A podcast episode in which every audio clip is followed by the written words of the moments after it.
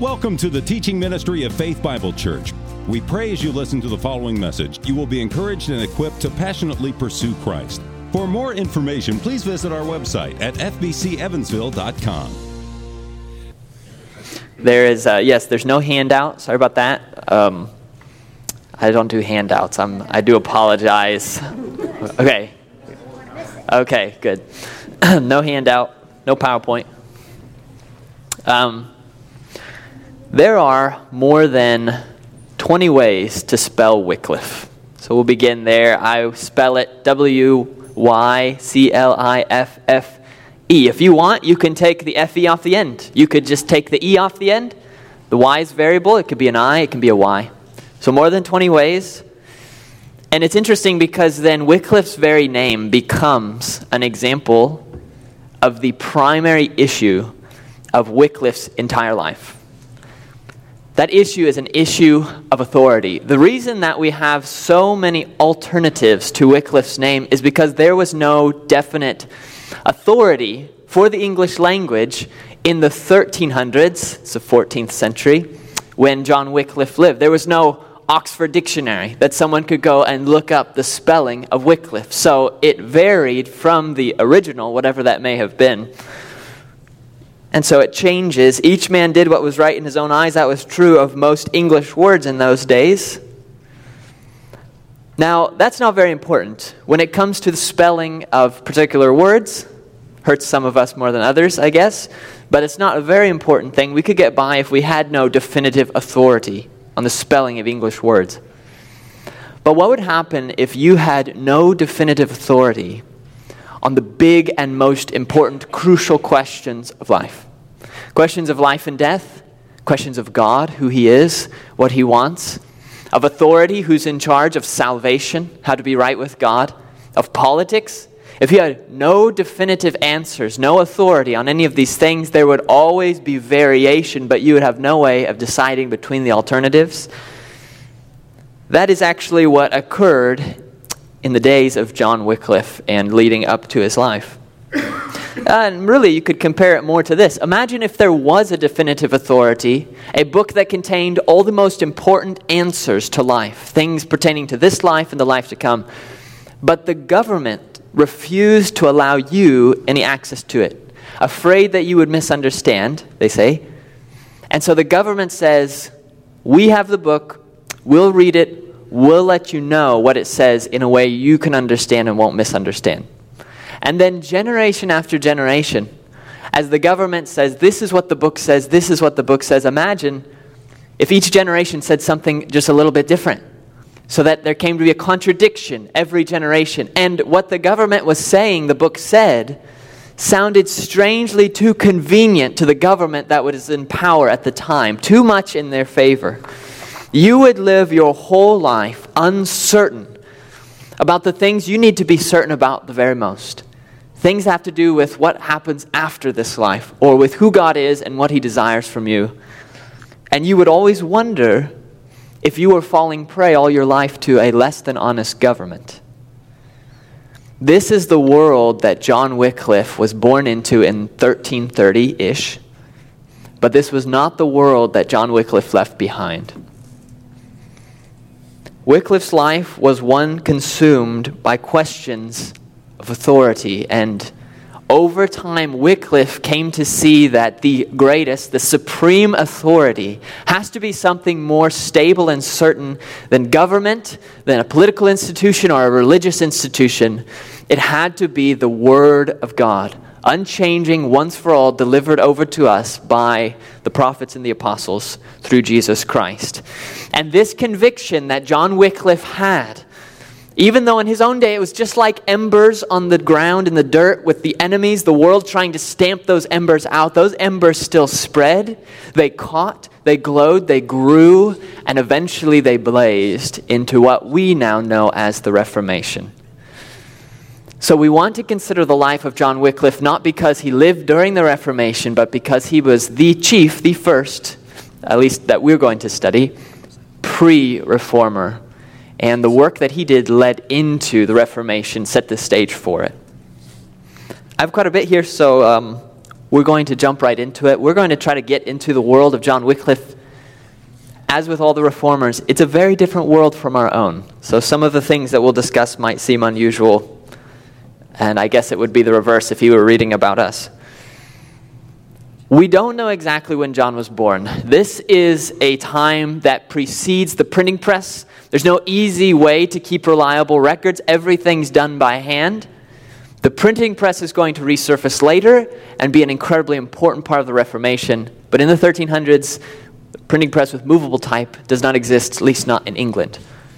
So we don't know when he's born, probably around 1330. John Wycliffe was born in Yorkshire, England. That's the northern part of England.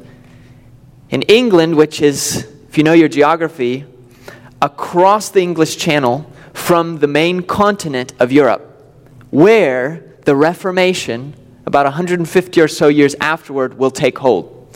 But Wycliffe is up in England, north of that, and he's born in Yorkshire. The England that Wycliffe was born into had proven to be, in the last about five, six hundred years up to this point, one of the greatest examples of loyalty to the Roman Catholic Church. Faithfulness, keeping fast the Roman Catholic doctrine. The Roman Catholic Church, and this is an important preface to the whole class that we're talking about, so I need to insert it here.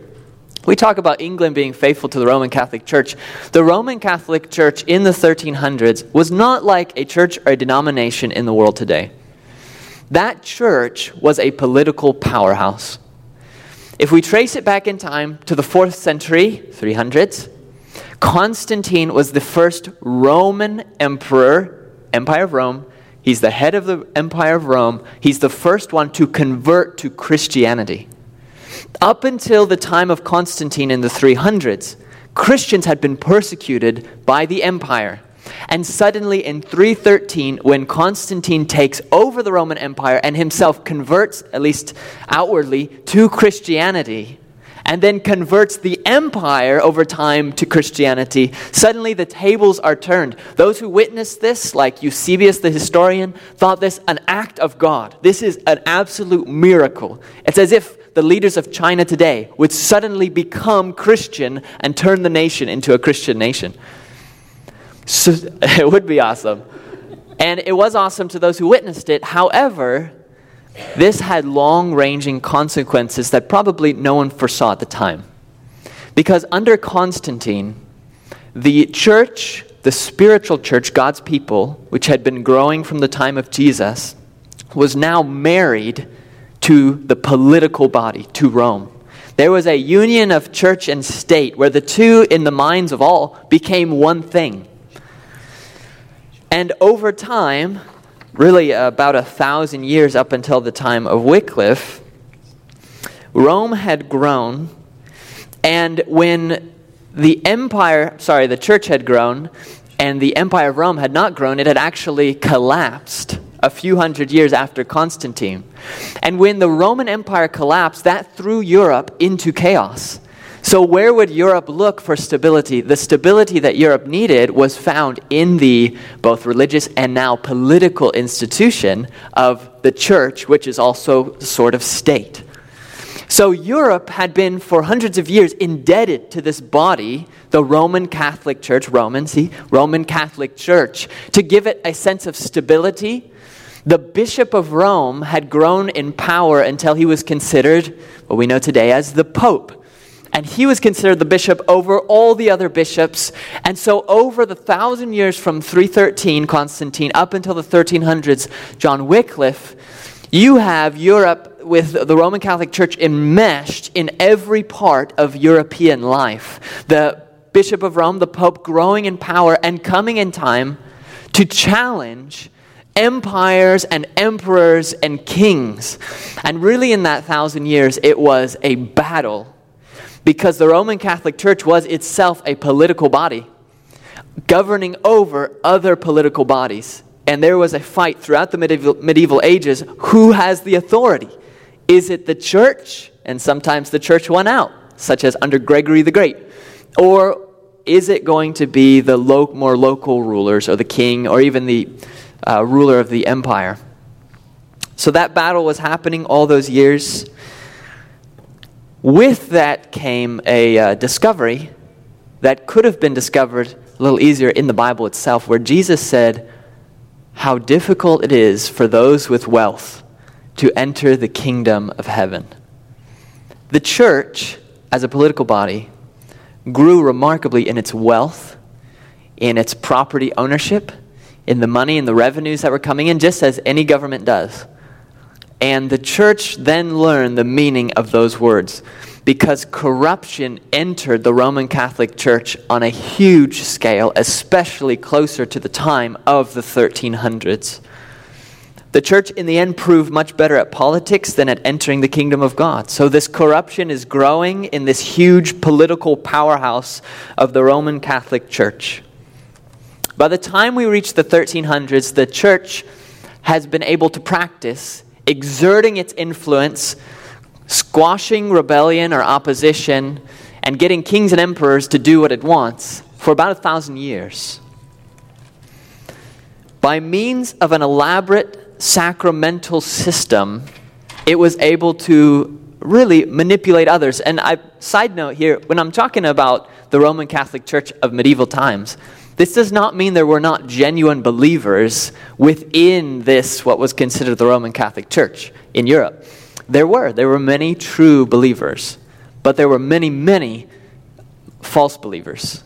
And uh, that often happens when the church becomes more a political thing. So the church, especially the hierarchy, the higher ups, had several ways of enforcing its authority, and one, oddly enough, came out of the sacramental system. The sacramental system, which was centered, there were several sacraments, seven, but we'll talk about the Mass. Mass was an important one. Sacramental system basically was the church saying, We have the keys of the kingdom. We have the ability, well, for God to give you saving grace through us if you follow these seven sacraments, including the Mass. And you'll have grace conferred upon you, and you can store that grace up and hopefully reach salvation. But you see what that did is, throughout medieval Europe, if you didn't have the church, you didn't have a chance at salvation. In fact, that's what the church said. Extra ecclesiam nullus salus in Latin, outside of the church, there is no salvation. So everyone depended upon the church for salvation through the sacrament. Additionally, the Bible, which originally had been in Greek and Hebrew, in the time of Constantine had been translated into Latin because that was the language of Rome. That's what everybody, or those who could read, I should say, and write, that's what they spoke, that's what they understood. That was the vulgar, so Latin Vulgate, that was the common tongue. But over a thousand years, the Roman Catholic Church had built certain doctrines upon the Latin version of the Bible. So that even when people were speaking languages throughout the empire that were not Latin, many people could not understand Latin. The church refused to allow the Latin Bible into the vernacular languages, such as English, because they realized, it's hard to get into people's heads and say what they thought, but I think they realized that many of their doctrines depended on the Latin. Plus, they needed to keep a clear distinction between the church hierarchy, those on staff and the church, the priests and further up, and the lay people, the rest of us, the common people. There needed to be a clear distinction. The sacramental system did that because only the priests and those above could offer salvation. You can't do that. You don't have the power to achieve salvation the way the priest does. And additionally, only the priests and the hierarchy knew Latin. They were the educated ones. And so they were the ones reading the Bible, albeit in Latin, whereas the common local people could not. So the church said, just trust us, we'll interpret the Bible for you. You can see how the church then created an absolute dependence to maintain its authority. You need us for salvation. You need us if you want to know what God says through the Bible. This is the world that John Wycliffe is born into. Very different from our own. And you have to kind of understand that to understand what's going to happen here in his life. Wycliffe himself probably grew up neither very rich nor peasantly poor, maybe somewhere in the middle. But to be honest with you, we really don't know very much about Wycliffe's early life. So, though he's born around 1330, we're going to fast forward, and he's going to enter the scene before us, 1350. For it was around that time that he traveled down from Yorkshire in northern England to one of the only two universities in England, Oxford University. This first part of Wycliffe's life we will consider as Wycliffe the student, and it shapes all the rest. So Wycliffe comes down, maybe 1920, maybe younger, because we don't know for sure his age. He comes down to Oxford University, the only other university in England at that time. Anybody happen to know? Cambridge. Cambridge had broken off from Oxford. They were the competitors, so to speak. So he's at Oxford University in the 1300s. Now, a lot of what I'm about to say that he studied may seem very uninteresting to you. But what's really interesting is keep in mind that these subjects, medieval subjects that Wycliffe was immersing himself in, are what God, strangely enough, used to drive Wycliffe to the conclusion that the Bible is our only authority. With, we can all agree with that. It's just interesting the path that he traveled to get there. And the fact that he studied at Oxford is what's going to put him on a platform that allows him to project that. So, Oxford University in those days, you would begin by studying the arts, what we might call the humanities. There were seven liberal arts, and they were broken into two parts. The first is the trivium. These are the basic building blocks of everything else. So you had grammar, study of language, but which language would it be? Latin, Latin of course. So he would have studied Latin, probably already knew it when he came. He'd studied grammar, he'd studied logic, and may have lectured on logic. That might have been Wycliffe's specialty, we don't know. And he would have studied rhetoric. Then, once you had done that for several years, you would move on to the quadrivium, which is four subjects. They're mathematical subjects that the three lead into. You had arithmetic, music, which was considered a branch of mathematics, astronomy, and geometry. Those were the seven liberal arts. So maybe for seven, eight years, Wycliffe had immersed himself in these subjects. 1360, he graduates as a master of the arts. And for just a few years, he goes and is a priest. We don't know anything about that time, not much. Because then he comes back to Oxford a few years later to continue his education. His studying the Master of Arts was always considered preparatory, either preparing you to be a priest or preparing you to study one of the three highest um, degrees that you could study. And those were law, medicine, or theology. And Wycliffe chose theology. Oxford really was itself, as most things, a branch of the church. The church had given it certain rights and exceptions, and it prepared for the church priests and so forth. Now, it is impossible for us to understand what's going to happen later with Wycliffe without understanding just a little bit of the things that Wycliffe was studying here at Oxford in theology. So I just want to point out, very briefly, two of the professors who were very prominent in Oxford about the time Wycliffe was there. They may have died in the plague just before Wycliffe was there. We don't know timing exactly, but these were two professors, very prominent, and they highlight the two issues that Wycliffe was immersed in at Oxford that will show themselves in the next season of his life. The first professor is John Occam. Anybody know something that Occam uh, formulated that we still use in math class today? Occam's razor, sorry, in logic, or I, I don't know if we use that in math or where. Occam's razor, an idea of simplicity and our reasoning. But John Occam did much more than Occam's razor. He was a professor uh, here around the time of Wycliffe. And Occam, I want to talk more about his broader worldview. John Occam was, to simplify the discussion, what we will call a nominalist. There are two terms here nominalist and the other side of the discussion is realist. What's really important to understand is that Wycliffe did not agree with Occam. Wycliffe was a realist. In very simple terms, what this means, and this was a huge discussion happening in the university at this time, huge. But basically, what it means is this if you are a realist, like John Wycliffe, you believe that the most real things in the world are, are these concepts of these ideals that are in the mind of God. So God knows what an ideal, let's see, Riley just got a dog. So God knows the ideal dog. It's a beagle, obviously. That's the ideal dog, of course. But so God knows the ideal of a dog. When you look around the world and you see the beagle or you see different kinds of dogs in this world, you're always seeing an imperfect uh, manifestation or picture of the ideal in God's mind. It never lives up to the ideal.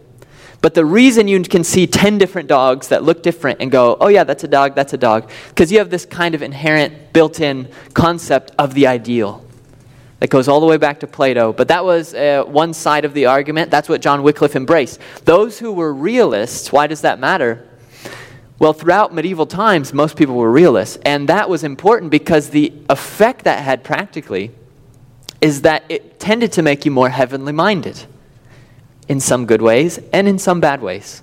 Because you see, this world doesn't matter that much. If you go and look at medieval art, go look at uh, paintings, go look at old medieval art, and what do you see? Not very realistic work. Because it didn't matter. See? Because that's not, those are just imperfect. The real important things are what those symbolize in the mind of God.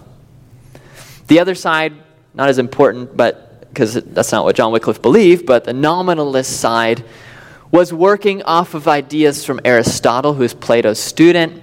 But to keep make it short, basically they thought the real things themselves, the ten dogs in front of you, were the realest things. And this idea of a concept in God's mind was nonsense. People just made that up. So the real things are the most real things, the things right in front of you. Now the nominalists tended to be better scientists because they were focused on the actual things and they tended to be less heavenly minded and more worldly. So that discussion's happening. Now keep that in your mind briefly that John Wycliffe is a realist, because that's what God's going to use to get Wycliffe to some important conclusions. So that was John Occam, the nominalist. Wycliffe disagrees. A second professor, Thomas Bradwardine, similar, was at Oxford, very popular, died in the bubonic plague in 1549, or sorry, 1349. But he was important because he had an emphasis on predestination that had not been seen as clearly and as firmly as he presented it. We're just going to leave that right there, but keep that in mind because that is huge later on when Wycliffe is trying to understand the church. Okay, so this has been preparatory, just like it was for Wycliffe, preparatory for you, to understand a few of the ideas that Wycliffe is spending every day of his life immersed in trying to understand. See, God calls some people to physical labor as their vocation. And the Reformation is going to emphasize if you're called mainly to hands on physical work, then your work is no less important than the work of anyone else. You do it to God's glory. God calls others to work mainly with their minds.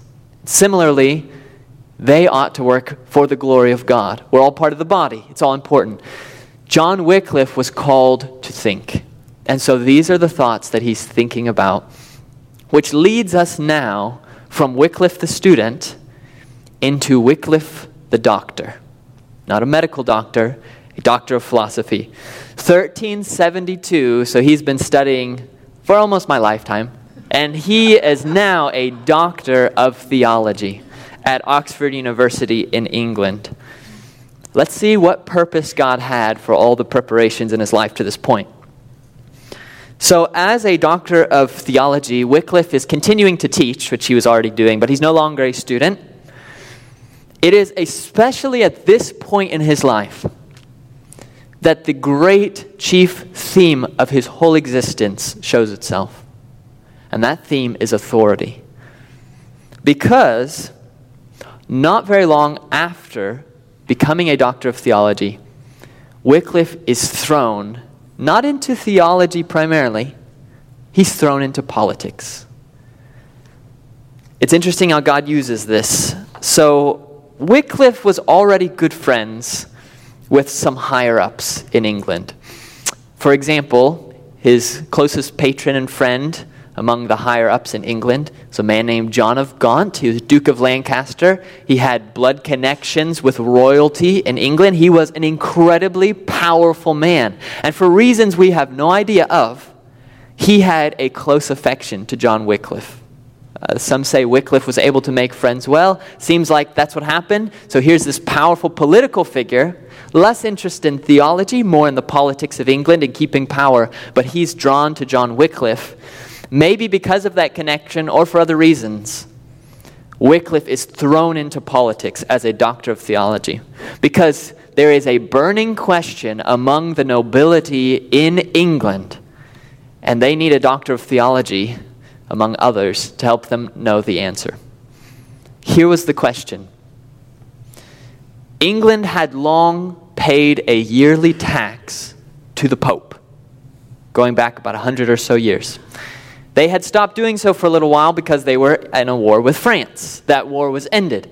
So now they were trying to know can we keep the money we've been paying as a tax to Rome? Rome has sent a delegation to get the money, but we would like to keep it for our own national defense.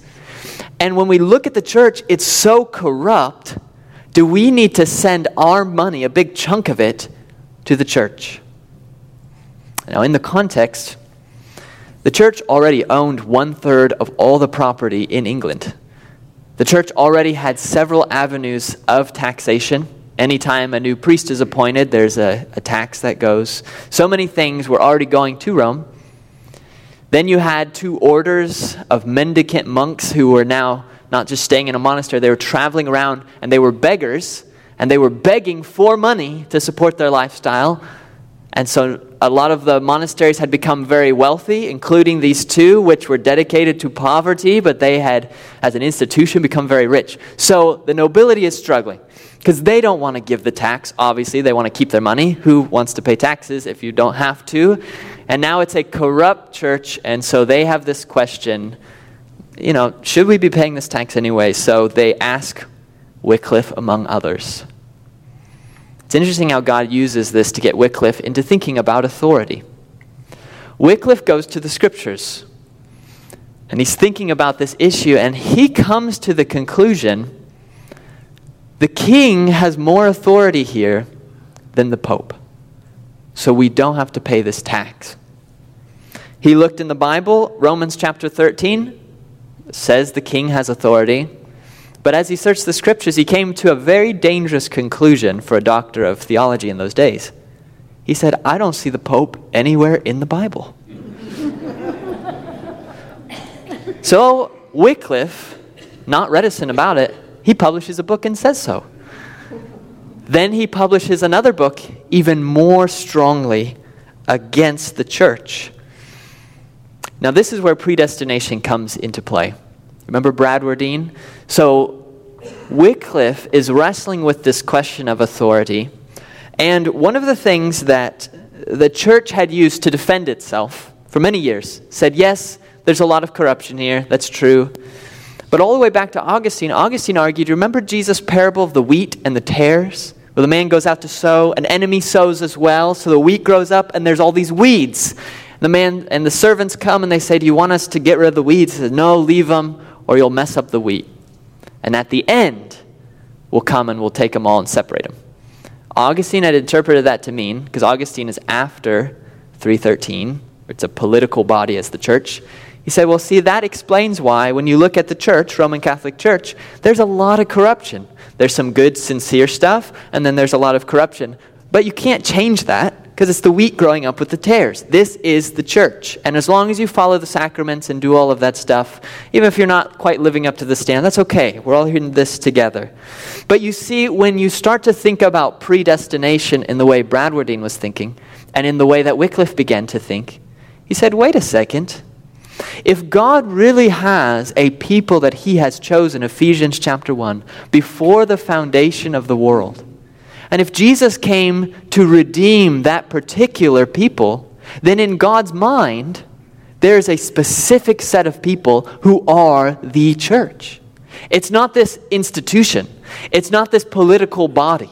He rejects Augustine's theory and he says, no, the actual church is this invisible church. It's those predestined unto salvation who truly respond to the gospel. Now, the church, the Roman Catholic Church, why this is important, the Roman Catholic Church had argued the reason we have authority over kings is because we are in a state of grace. Therefore, God gives to us as the church in a state of grace spiritual authority and dominion. Then we, in turn, can pass that on, in a lesser form, of course, to kings and nobles. So we have the chief authority. Very convenient argument. But then Wycliffe thought about that and said, well, what happens if you're not in a state of grace? What happens if you're in a state of corruption and you've fallen from grace and you're not a part as the institutional body, the Pope? What if the Pope is not in a state of grace, is not part of the predestined, which is what had happened in his day? So, in that second book, Wycliffe, very dangerously now, argues that the church, not only the Pope is dismissed as non biblical, but the church itself does not have authority greater than the king.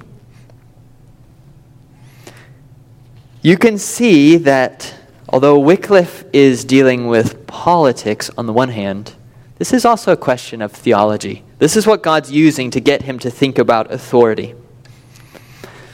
Now, of course, the Pope was not happy about this, and in 1377 sent off three papal bulls saying you need to recant, and just for good measure, sent two more after him. So there's five papal bulls coming after Wycliffe saying, recant or you will be excommunicated. He sends them also to Oxford, to the head of Oxford, says, You need to pluck up these tares. I mean, this is terrible what's happening in your university. Amazingly, Oxford, I guess far enough geog- geographically from Rome, was willing to defend Wycliffe and said, We've searched his teachings and find nothing heretical, though, you know, he said things maybe not as good as he could say them. But it was now at this point that the most important conclusion of Wycliffe's whole life occurs. So just follow with me his, his trail of thought. He has already thought the Pope is not in the Bible, so why is he lording it over us? And then he's moved on from that and he's thought the church is not in a state of grace and is not a part of the predestined. It's this institution, so it has no authority as an institution over us. But then the question naturally arises if you're going to get rid of the pope as and the church and its teaching office as the authority to tell you this is what the bible says this is what you should do this is how you should live this is salvation then who becomes your authority on earth? Who is going to tell you if there should be an fe at the end of wycliffe or just an e or none of those? Or the y should be an i? Who's going to be the touchstone how are we going to know what's true and how to live and what to do and what to think? And Wycliffe, in his third major book, answers that in the title of this book, which is On the Truth of Holy Scripture. He had already been arguing for the authority of Scripture somewhat, but this is the over 1,000 page pinnacle of his argument.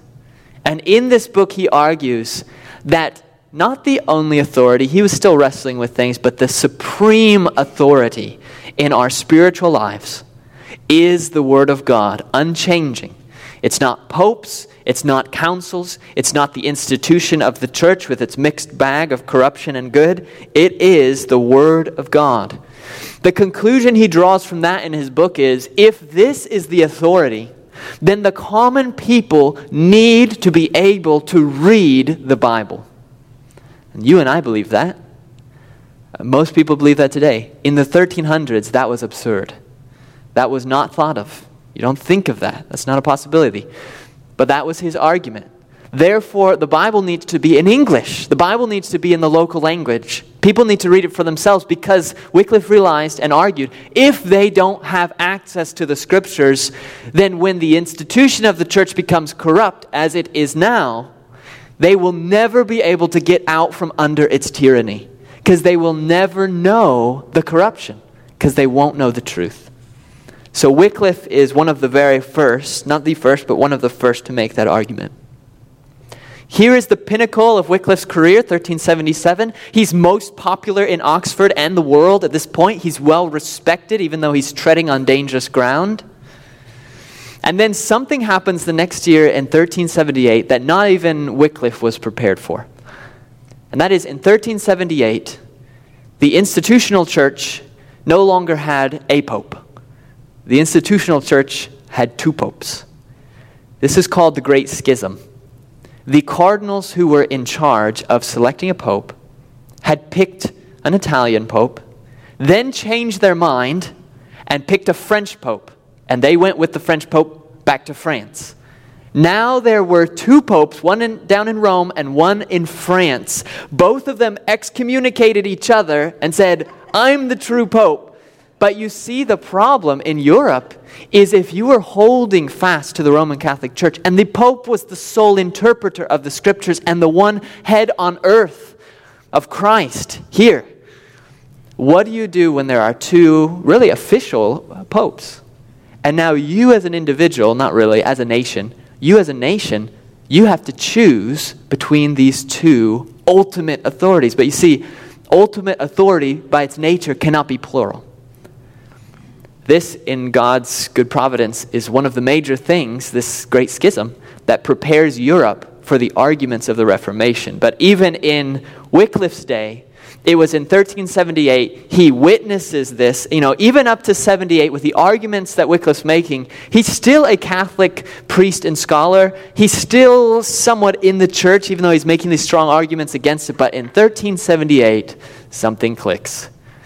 And whatever restraint Wycliffe may have had up to this point is gone. What happened with the papal schism reinformed reinforced, sorry, what he was already thinking about authority. Which is important because it's at this point that Wycliffe, now freed from restraint, goes where almost no one had dared to go up to that point. Now that he is tethered to the scriptures and not to the church itself, he's reading the scriptures and he comes to one final bastion of manipulation in the church that no one is willing to reach out and touch because of its importance. But Wycliffe, reading the scriptures, realizes this is just manipulation. This is not biblical. And he reaches out and he touches the Mass. Now, interestingly, there are many who look back on Wycliffe and they see the way that so many political rulers in England really used Wycliffe to support their own authority. You have a John of Gaunt and others who really like Wycliffe at Oxford because, you know, if the church is not really having all that authority, well, I guess we need to close the monasteries and I guess we'll take those along with all the money and all the property. So there were many political rulers in England who liked Wycliffe for political reasons. So it would be easy to see Wycliffe as just an opportunist. You know, he's just riding on that wave of popularity. But then when you come to 78 and this argument, you realize that's not true. Wycliffe is dead earnest, no matter who may be using him politically or not. Because if he was interested in keeping popularity, this is something he should never have done. This one attack on the Mass is going to alienate his friends. It's going to demonize him, not only with his enemies he already had, but with others who were his friends before. This is kind of the final straw. Now, Wycliffe, in thinking about the Mass, what led him to renounce the Mass first was perhaps not the Scriptures. That was a part of it. But this is what's so interesting in God's providence. The first thing that led him to renounce the Mass was that he was not a nominalist. And he didn't like nominalists. And the, the church's theory about transubstantiation, that the priest, when he takes the wafer and he lifts it up, the priest, you can't do this, but the priest can, he himself, some said, creates God there because he lifts it up and that bread turns into the literal, actual, physical body of Jesus. It's no longer bread.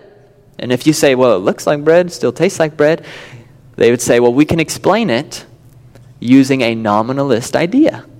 Because Aristotle, underneath nominalism, had argued that things have a substance and they have accidents. Forget all of that except that they taught the details of the bread could taste like bread, look like bread, smell like bread. But in its substance, it's actually the body of Jesus. And Wycliffe, a realist, said, No, that's, that can't be true. That's absurd. Not even Aristotle would have thought that, but that's how the church had come to defend that. That was important because if you have priests who can make Jesus like that, well, then you'll think as a common person, wow, we need them. But when Wycliffe reaches out and says, no, actually, that's not what's happening, now he's breaking down the pillars of the church's authority in a very tangible, day to day way in the experience of many people. The church wanted itself to be necessary for truth, for salvation, and Wycliffe is shaking the foundations. So he rejects it because he's realist, not nominalist. He rejects it, secondly, because it's just not in the Bible. And it's really not. It's not in the Bible. It was a nominalist idea. So this move, together with a peasants' uprising that happens in 1381, which is tied to Wycliffe, even though he wasn't directly involved, but it's tied to him. Those two things are the beginning of the end for John Wycliffe at Oxford University. And so, eventually, he is, shortly thereafter, cut off from his beloved university. The university had defended him, but it was no longer willing to do so. The enemies were not just out in Rome fighting against him, but now were in the university itself. He had gone too far. And therefore, seeing the writing on the wall, he left, certainly with a great deal of sadness, the university he loved, and he went to Lutterworth in Leicestershire in England, which was a parish he had charge over as a priest, as a rector, and he went there to live out the final years of his life. That brings us now to the end of his life. He has done his most activity there as the doctor of theology at Oxford. These final four years, three or four years, 1381 to 1384, of Wycliffe's life, um, Wycliffe as a sort of exile in one sense, he's still in England. They're sad years on the one hand. If you look at Wycliffe's writings at this time with an honest eye, he's a, he's a bitter man. He's very bitter, and he lashes out pretty strongly at his enemies, political enemies, enemies at Oxford, and uh, the, the church, obviously. It's very bitter. One biographer said that, you know, these are the musings of, a, of disappointed old age. And that may be true. Usually, the portrayal at this point is that Wycliffe, impassioned, went to Lutterworth, said, I'm going to make sure to translate the Bible into English and send out preachers two by two to take it. Now, those were two things that resulted from Wycliffe and his ideas. The historical evidence as to how closely connected he was in those matters, we don't know. But from reading his actual works, you see there is a bitterness there. There was a, he had a stroke two years into his sort of exile, partially paralyzed him. And then two years after that, 1384, has another stroke and he dies. We wonder because we can't get into his head. We wish we could. Sometimes when we read the heroes of the Reformation, it's easy for us to see it almost like a Hollywood movie where, you know, the cue the really intense music, and now here goes Wycliffe, and he's ready to make war. But our lives, just like their lives, are not as cinematic as that. There's disappointment. You know, he may have thought after he had left Oxford that the labor of his whole life, the studies, the arguments he had made, the books he had written, the people he had influenced, was for nothing. Because Oxford, very quickly after he left, kicked everyone out of the university who had any sympathy with Wycliffe or his teachings. And then a synod, and the Bishop of London presided over a synod a few years later during Wycliffe's life that condemned his works. His works were anathema. You were not allowed to touch them. He may well have thought that this is the result of all his labors and all his work, nothing. But what actually happened, whether through his direct involvement or just as a consequence of his thought, he dies there in 1384 in Lutterworth, and two things happen. One is, drawing on his ideas, the Bible is translated for the first time in its entirety into English so that the common people can read it, which was Wycliffe's desire. Secondly, groups of country priests taken up by Wycliffe's fiery ideas. Even though squelched in the university, these country priests take it up, some former students, and they go out into the countryside throughout England, taking Wycliffe's ideas of the authority of Scripture, possessing handwritten copies of portions of the Scriptures. And for the first time, for many of these people they're encountering, the people in England are hearing the Bible in its own words, in their own language. An incredible thing. Many years after Wycliffe's death, the church is not done with him. Actually, the Pope had summoned him around 1384, and to paraphrase, he said, Well, you're summoning me, but God's summoning me too. so I'm going to go to God. And he dies. But years after he had died at the Council of Constance, the church condemns Wycliffe officially, more thoroughly, has his bones dug up and burnt which, if you're going to be burnt, that's the way to do it, I guess. I don't think he cared. But they burnt his bones, threw it into the river so no one would make a relic or whatever out of it. But one of his biographers very famously said, You know, when they took the ashes of his bones, they threw them into the nearby river. And that river led down, carried his ashes down into the English Channel and down out into the whole ocean.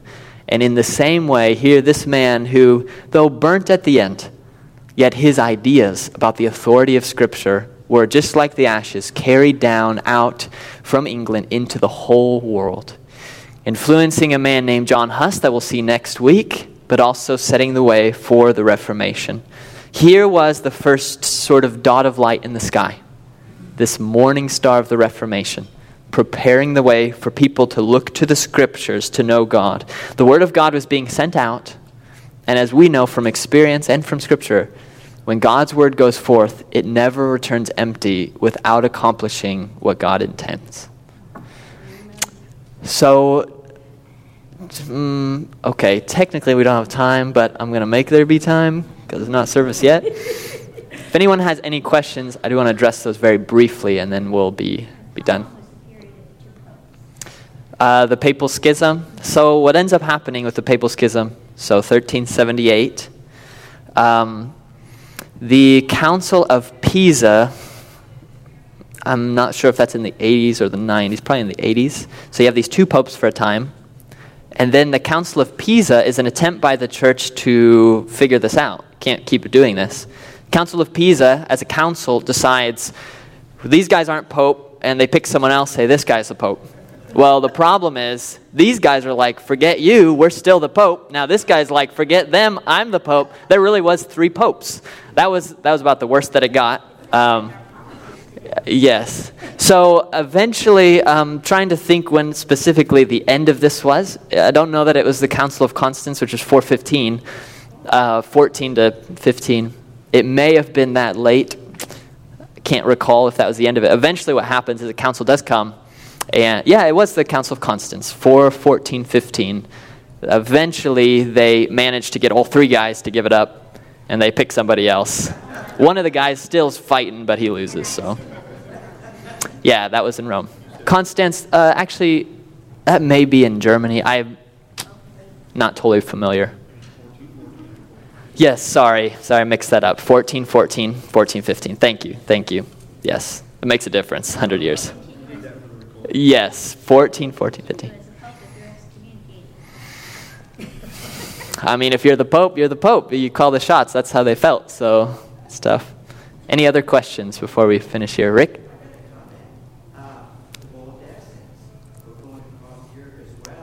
Mm.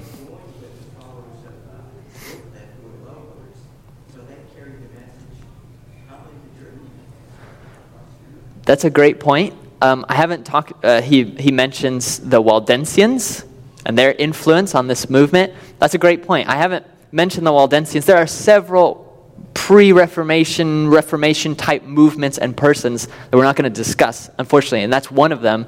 Peter Waldo was, I believe, French, and this was several hundred years before. And um, there's question as to exactly what he taught or his connection to the Waldensians, but they claim to be followers of Waldo, and they were sort of pre Reformation, Reformation types. And they were probably connected in with the Wycliffites in some way. That's a great point.